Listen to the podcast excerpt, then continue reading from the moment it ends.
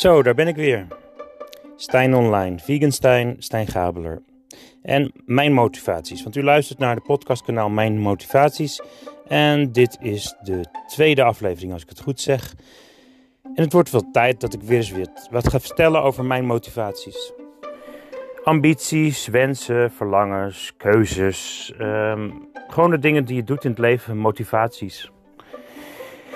Ja, ik kreeg net een WhatsAppje trouwens. Buurtbakje is zometeen weer om een uurtje of eh, tien. Als ik het goed zeg, dan gaan we weer een kopje koffie drinken in eh, het buurthuis. Dus dat is gezellig.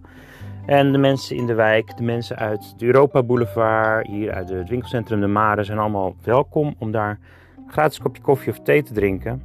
Nou ja, tijdens corona-maatregelen is dat natuurlijk nog steeds de discussie hoe ver zitten we dan van elkaar vandaan. En hoe wat eh, zijn de gesprekken dan nog? Want ja, je mag niet met te veel mensen in een ruimte en aan tafel moet je afstand houden, anderhalve meter. Goed. Maar het buurtbakje is dus in het wijkcentrum Mare Nostrum. Elke vrijdag, eh, twee keer per maand is dat volgens mij, als ik het goed zeg, om de 14 dagen. Nou ja. En eh, mijn motivatie is om daar naartoe te gaan om mensen te ontmoeten. Buren, buurt, gezellig te praten, in contact te staan. En gewoon met mensen misschien nog een interview te doen, eventueel voor de podcast. Maar als dat niet zo is, in ieder geval gewoon gezellig mensen beter te leren kennen. En op een gegeven moment leer je wat buren kennen en dan heb je een beetje een betere band in je omgeving. En dat voelt als naturaliseren of als zeg maar het eh, integreren in je wijk. Ja, om gewoon goed contact te hebben met je buren, dat is wel fijn. Ik zou ook wel veel meer buren willen leren kennen. ehm, en tegelijkertijd ook willen kijken naar wat voor eh, acties en evenementen er zijn. ehm, wat voor eh, ja, situaties er zijn, wat mensen meemaken. Hun verhalen natuurlijk willen horen, het registreren. Dit is mijn motivaties, de podcast. Maar er is ook nog een podcast dat heet Mijn Moeders Mening. En zo heb ik nog een aantal andere podcasts. Maar kijk bijvoorbeeld ook een keertje naar Mijn Moeders Mening. Heb je een mening of eh, wil je de mening van je moeder eventjes goed in beeld brengen? Nou ja, niet in beeld, maar geluid opnemen. Stuur dat geluid dan ook naar Mijn Moeders Mening. Mijn motivaties, dat is eh, het punt waar ik mezelf ook zeg maar meer mee confronteer. Van waar ben ik vandaag mee bezig? Wat is er gisteren gebeurd? En wat gaat er vandaag of morgen gebeuren? In de afgelopen week ben ik naar het festival geweest. The Vibe of the Earth. V-O-T-E, Vote. Vibe of the Earth was op het Eco-dorp in Bergen. Het was een heel mooi gebied, een heel mooie omgeving. Ik kon daar in mijn tentje kon ik daar staan. Ik heb daar ehm, heerlijk en gezellig eh, kunnen genieten van het mooie weer. Eh, vrijwilligerswerk gedaan, dus eh, van allerlei dingetjes, klusjes. opbouwen van de locaties. en dan loop je te, ja, te zoeken naar een hamer en te zoeken naar een grondboor. En je loopt te zoeken naar een machineboor en dat soort dingen. En op een gegeven moment heb je een balk in je handen en dan krijg je een splinter. En op een gegeven moment had ik eh, twee duimen in eh, verband. Want ik had een aantal splinters in mijn hand gehad en ik had mijn hand ja, gebezeerd. Ik had mijn hand bezeerd aan een, ehm, hoe noem je dat? Oh ja, een schep. Ik was met die schep bezig, gat te graven en op een gegeven moment, ehm, ja, dan krijg je toch aan je duim opeens eh, een soort van ja, plekje. Dus voorzichtiger en wat mijn moeder ook meteen zei, oh, maar dan moet je toch handschoenen aandoen? Ja, heb je geen werkhandschoenen? Nou, volgende keer werkhandschoenen mee. En niet vergeten om ze aan te doen. Eh, in ieder geval, daar werd eh, rekening gehouden met natuurlijk afstand houden. En er werd een discussie over gevoerd dat videobeelden die ik had online gezet, eh, dat die wel of niet online mochten. En er werden veel mensen die zeiden van, ja, maar ik wil niet in beeld en dit mag niet. En voor corona moet je dit offline halen. Maar misschien komt er een boete of wat dan ook. Ja, en na heel veel reacties werd ik er een beetje moe van. Ik heb ook duidelijk gezegd van ja, ik zet gewoon als journalist zet ik gewoon wat beelden online.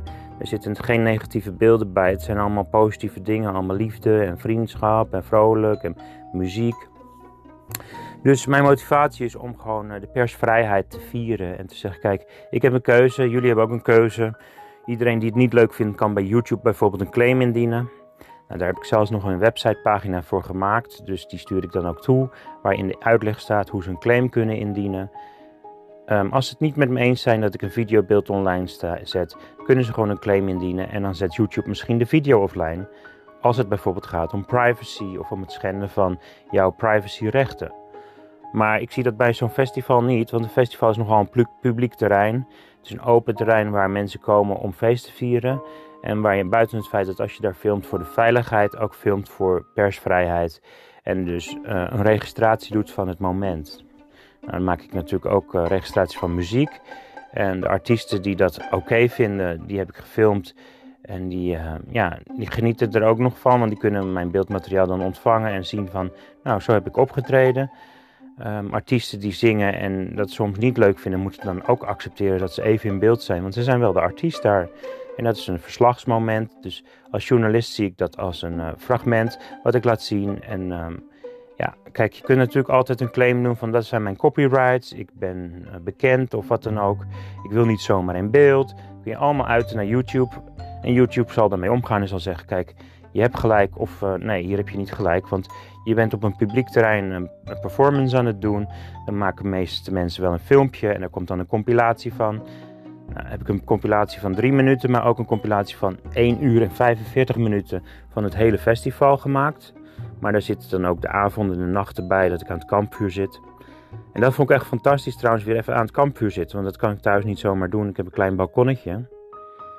En een klein huis en uh, geen tuin. Dus een vuurkorfje of een uh, kampvuurtje, dat is toch wel iets bijzonders. En bij een kampvuur zit tijdens corona, ja, dan is dat natuurlijk ook een discussie. Mensen zeggen, ja, maar dan zitten we te dicht bij elkaar, dan zijn we in beeld en dan moet dan misschien niet uh, in beeld zijn. Maar ja, dat is ook de realiteit. Corona is niet altijd uitvoerbaar. Soms zit je in de buitenlucht aan een kampvuurtje. Je zit op een meter of anderhalve meter afstand, dus je houdt echt wel afstand. Maar um, ja, de wet gaat ook wat ver. En ik vind, mijn motivatie gaat nu richting de coronawet. Ik ben het eens dat corona gevaarlijk is. Ik ben het eens dat 1% van de bevolking daardoor geraakt kan worden. En ik ben het eens dat ongeveer 1% van die 1%, dus dat is een promiel als ik het goed zeg, daarvan dood kan gaan. En dat zijn meestal oudere mensen. Dus dat is heel erg, heel vervelend en heel verschrikkelijk. Die oudere mensen zijn in de 60, 70, 80, soms 90 jaar. Nou ja, wat we zien met corona zijn er een aantal fouten gemaakt. Uh, vaccins moeten nog gemaakt worden, maar bijvoorbeeld metingen, uh, onderzoeken, uh, het uitzetten van cijfers naar toe de bevolking. En dan is het van, nou, er zijn zoveel mensen getest en nu zijn er zoveel positieve testen en negatieve testen. Uh, een, een, positieve test betekent eigenlijk dat je corona hebt of hebt gehad. Nou ja, dan weet je nog niet zeker hoe ernstig het is. Dan komt er uit het aantal positieve testen komt het aantal mensen wat echt ziek is en wat uiteindelijk in een IC terechtkomt. Dus wat in een ziekenhuis op een IC komt. En dan komt daaruit het aantal mensen wat of thuis al overleden is of in de IC overlijdt en ziek is geworden en zo ziek is geworden dat het geen adem meer krijgt en conditionair het lichaam niet meer verder kon, waardoor het sterft. En dan is de vraag natuurlijk, wat was de behandeling? Hoe is ermee omgegaan? Hoe kan het dat je luchtwegen zelfs door een IC niet gered kunnen worden? Hoe kan het dat het zo ver gaat? Dus daar zijn heel veel vragen bij. Maar ook, hoe kan dat cijfer zo hoog zijn, terwijl het cijfer van de griep bijvoorbeeld opeens wordt verwaarloosd? En er zijn ook ieder jaar 4.000, 5.000 mensen, vaak ouderen, die sterven aan de griep, de gewone griep. Als dat getal opeens zomaar erbij wordt gerekend in het aantal coronadoden, ja, dan is de discussie natuurlijk steeds verder te voeren. Nertsen krijgen corona, andere dieren hebben corona en brengen het over. Kinderen krijgen corona, maar brengen het wel of niet over. Er zijn zoveel discussies. Uh, gaat over het feit van, nou, als je in, ergens op een terrasje zit of waar dan ook, of je bent aan het zingen, dan mag je opeens niet meer zomaar zingen. En je mag niet meer zomaar op het terras bij elkaar zitten. Nee, je moet meer dan anderhalve meter afstand houden. Je mag wel met elkaar in de auto, maar je mag opeens niet meer met elkaar in de kroegen in de buurt van elkaar zitten. Je moet in de auto niet per se een mondkapje, maar het wordt je wel aangeraden. Maar in de trein moet je wel een mondkapje op. Nou, ik hoop dat je inziet dat deze tijd toch wel echt een gekke tijd is. 2020 is een bijzonder jaar. 2020, het klinkt ook heel bijzonder. En als we er naar kijken, dan zien we ook dat er heel veel gebeurd is. Dus discussies over Black Lives Matter, die gaan al eeuwen rond, maar het is natuurlijk nu aan het oplaaien. Zeker nu corona ons ook in stress brengt en zegt van, jij mag dit niet, je kan dit niet, dit moet zo, dat moet zo, zus moet zo en dat mag je echt niet doen. Op dat moment komt de persvrijheid ook naar boven. En journalisten zeggen: Ja, hallo, ik kan niet eens meer mensen interviewen. Ik kan niet eens meer met mensen normaal een gesprek aangaan. Ik kan niet eens meer onderzoek doen. Ik kan niet eens meer mijn werk doen. En daarmee komt het punt: als mensen op een festival gaan zeggen: Jij mag mij niet filmen. Ja, de meeste journalisten die echt journalist zijn zeggen: Oké, okay, moet het zelf weten, maar ik film gewoon wat ik film. En uh, als je op het festival niet gefilmd moet worden, dan moet je of een masker op doen of wat dan ook. Of je moet hier gewoon niet zijn, want je bent hier op een publiek terrein. En het kan zijn dat mensen foto's van je maken voor hun social media. En sta je op de achtergrond, of je staat er toevallig naast, of hoe dan ook. Of een video en je bent toevallig in beeld. Daar valt weinig aan te doen. We leven in een tijd waar overal webcams gehangen worden. En gelukkig maar, want denk maar aan die tijd dat kindertjes nog zomaar op straat gepakt konden worden en dat ze zomaar verdwenen. En tegenwoordig kun je je kind een mobiel geven, je kunt ze traceren, je kunt weten waar ze zijn en je kunt op de webcam kun je ze terugzien waar ze waren. Als even die mobiel bijvoorbeeld ook uitstaat, kan de politie ze nog makkelijk terugvinden. Want ze kunnen van webcam naar webcam kunnen kijken waar die kindertjes naartoe gaan. En zo gaat het ook met volwassenen. Volwassenen die elkaar wat aandoen. Soms slaat iemand zomaar iemand in zijn gezicht. Soms is iemand zomaar aan het spugen. En soms is iemand zomaar boos. En begint zomaar te schelden tegen iemand. Nou, al datgene, als iemand met een mobieltje dat gaat filmen, is een beveiliging en bescherming. En hou jij jezelf niet aan de regels, zoals het afstand houden voor de corona, of je begint zomaar in iemands gezicht te spugen of te hoesten of wat dan ook, dan moet je niet gek van opkijken dat je dan ook in beeld komt en dat iemand dat online zet, want die vindt dat misschien niet oké. En als je dan gewoon aan het zingen bent en je zit een keertje toevallig niet precies op de anderhalve meter, maar op een meter afstand, dan hoef je daar toch niet zo druk om te maken. Je doet je best. Op een gegeven moment wordt het iets drukker, er komen wat meer mensen bij. En de overheid kan er echt geen boetes op gaan geven. Mocht dat wel zo zou zijn, dan betekent het dat de overheid echt te veel grenzen overgaat van je vrijheid. Want in een situatie dat je het niet kunt voorkomen en dat dingen zeg maar uit de hand lopen op een bepaalde nog maar natuurlijke wijze, ja, dan valt dat niet onder een boete. Dan valt dat onder ja, iets waar je geen controle op hebt of waar je geen zicht op kan houden. Mocht je een festival organiseren, dan wel mag je zeg maar natuurlijk bepaalde maatregelen moeten voorzien en moet je daar echt natuurlijk wel serieus mee omgaan. Als je die fout dan maakt, moet je ook accepteren dat die fout geconstateerd is en dat jij daar zeg maar voor beboet kan worden. Als je dat niet serieus neemt, dan moet je niet nog een keer een festival willen organiseren. En als je steeds dezelfde fout gaat, ja, dan is dat natuurlijk een discussie die eeuwenlang rondgaat. Maar ik denk dat mensen die absurd steeds fouten blijven maken en daarop gewezen worden, maar het niet verbeteren en veranderen, ik denk dat die eigenlijk ook gewoon niet in de organisatie bovenaan in het management moeten gaan blijven. En zo is het ook met de politiek. Uh, er wordt nog steeds te veel vlees en dat soort dingen wordt er geleverd in de wereld. Dieren worden gedood en mensen eten nog steeds vlees, terwijl er zoveel mogelijkheden zijn voor vervangende producten, dat het dierenleed er niet meer hoeft te zijn, dat de milieuonvriendelijkheid er niet meer hoeft te zijn en dat er dus een veel betere situatie voor het klimaat kan komen. Dat we dus veel minder belasten voor het milieu en van de aarde en dat we dus op een gezondere wijze ook kunnen leven. Veel gezonder voor ons lichaam en gezonder voor de natuur. Um, zodra, zodra, de overheid daar nog steeds niet serieus in neemt, dan ga je er natuurlijk over nadenken van hoe kan het dat deze mensen aan de top staan. Discussies gaan nog steeds rond, maar hoe kan het dat een president in Amerika nog steeds weer gekozen wordt terwijl die zo mensonaardig is of vrouwonvriendelijk is of zeg maar ook niet rekening houdt met de migratie en de mensen die in hongersnood, armoede en in oorlog leven. Want zolang iemand daar bovenaan de top nog steeds zegt van ja, maar ons eerst en wij zijn belangrijk en uh, make America great again and forget the rest of the world. Uh, van mij voeren we nog meer oorlog. Nou, dan denk ik dat er echt een probleem is. Wat ook een probleem is, is in ieder geval dat mensen jou verantwoordelijk stellen voor hun fouten. Als ik een boete krijg, dan moet jij die maar gaan betalen. Want ik heb misschien iets fout gedaan, maar jij hebt het gefilmd. En als jij dat online zet, nou dan moet je er maar voor zorgen dat het offline gaat. Want als ik die boete krijg, nou dan stel ik jou verantwoordelijk. Nou, ik denk dat dat niet zo werkt. Ik denk ook als iemand bijvoorbeeld een inbraak pleegt en ik zou het filmen, dan is diegene het inbreken is echt wel de fouten. En die moet in feite beboet worden en bestraft worden en misschien in de gevangenis.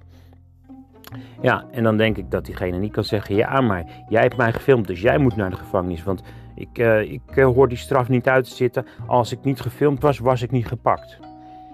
Ja, ik denk dat je je verantwoordelijkheid gewoon moet nemen. Dus mijn motivatie in dit is ook: de persvrijheid is echt wel wat waard. Het is heel belangrijk dat mensen, ook al noemen ze je kinderachtig of zielig, of ze vinden het teleurstellend en vervelend en niet leuk, en ze zeggen ook van: Nou, dan mag je niet meer komen, en de volgende keer ben je niet meer welkom.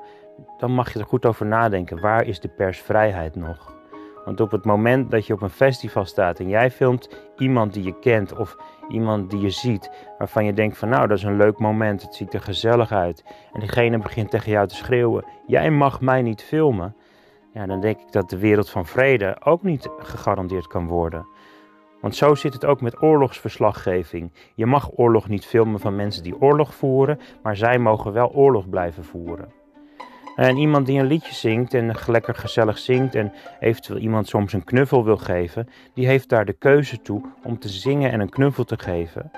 En ik denk ook dat die vrijheid er is. Ik denk ook dat de coronaregels helemaal niet mogen zeggen: ja, jij bent diegene nu aan het knuffelen, dus jij krijgt een boete. Dat is absurd. Als ik iemand lief vind, geef ik diegene een knuffel. Sterker nog, als ik iemand erg leuk vind, geef ik diegene een hand.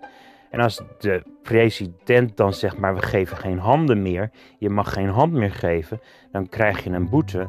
Kijk, dan denk ik dat je vriendschap onmogelijk gaat maken. Want zo'n hand is ook een symbool van diepere vriendschap, diepere verbinding, diepere betekenis. Dus hoe ver kan een wet gaan wat zegt van ja, maar je mag geen hand meer geven, je mag geen knuffel meer geven?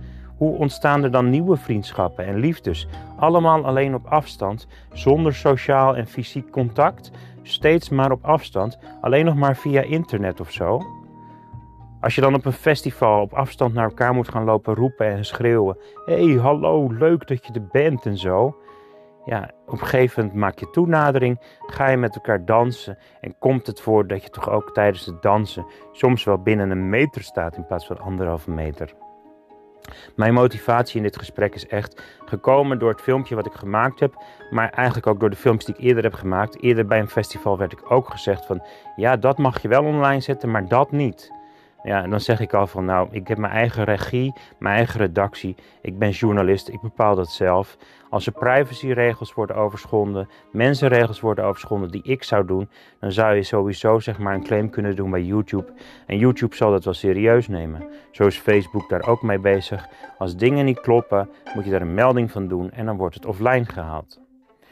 Nou ja, de absurditeit bij Facebook is zo dat je op een gegeven moment bepaalde dingen niet meer kunt posten die helemaal geen mensenrechten schenden, maar omdat er zoveel mensen zijn die zeg maar zeggen ja, maar dat wil ik niet online hebben, komt er op een gegeven moment een ja, filter op en dat filter is zo streng dat je zeg maar eigenlijk je eigen website misschien niet eens meer mag publiceren.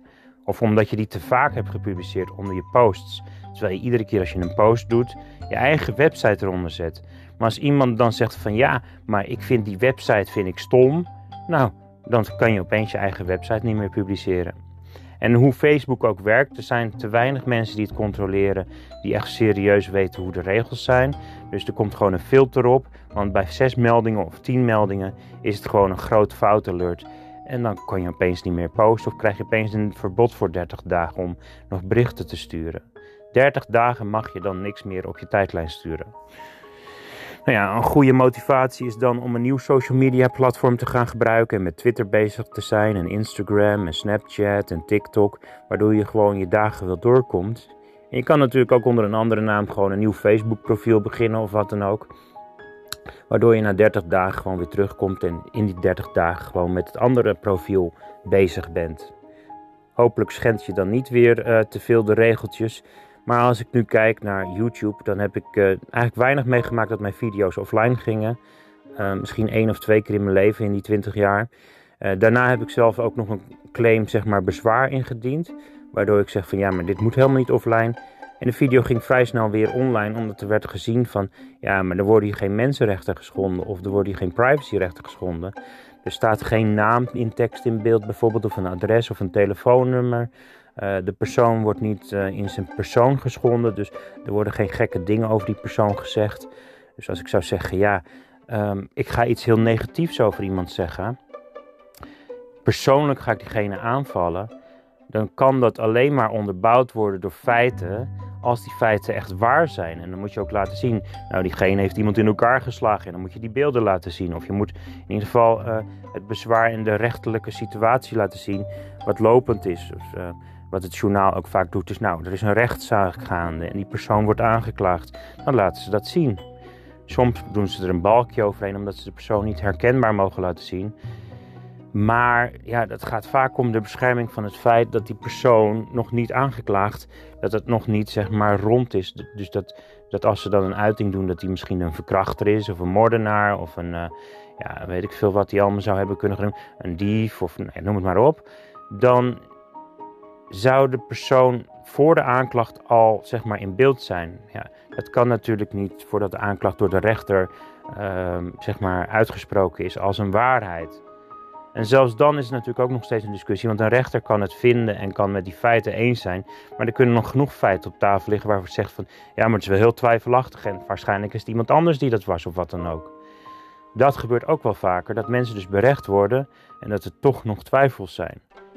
En daar komt dan het punt, journalistiek is echt nodig om die twijfels naar voren te halen en te laten zien van hoe ver gaat dit en hoe ver kunnen we bewijzen dat die persoon het wel of niet was of is of hoe dan ook. Motivaties. Ik denk aan jezelf, aan de toekomst. En ik denk van nou, ik wil zoveel mogelijk goed doen. Ik zou ook misschien nog wel oorlogsverslaggeving willen doen. Of in ieder geval naar um, gebieden waar migratie gebeurt. En waar heel veel hongersnood is en armoede is. En waar religieuze discussies zijn of conflicten. Um, ja, plekken waar branden zomaar ontstaan. Uh, waar dierenleed is en waar mensen zeg maar, zich niet aan de regels houden. Als je dat gaat filmen, dan kun je ervan uitgaan dat mensen zeggen: ja, maar dat wil ik niet online hebben. Ik wil dat niet uh, in beeld hebben. En dan zul je als journalist ook moeten zeggen: ja, sorry, je kunt een claim indienen, maar ik ben van mening dat dit toch echt wel online moet. Dit is uh, belangrijk voor mij of voor de wereld, voor de rest van de wereld, et cetera. En als mensen dan zeggen, je bent een egoïst of je bent solitair, je denkt niet aan de omgeving, je denkt niet aan de groep, je denkt niet aan de toekomst, je denkt niet aan onze kansen en aan ons vervolg en aan onze keuzes ja, dan is het natuurlijk aan jou om gewoon te zeggen van, kijk, ik ben journalist, ik laat het los. Het is aan jullie om hier nu een claim op te dienen, maar um, voor mij is de motivatie, het gaat niet om budget, het gaat niet om geld, het gaat om intentie en energie.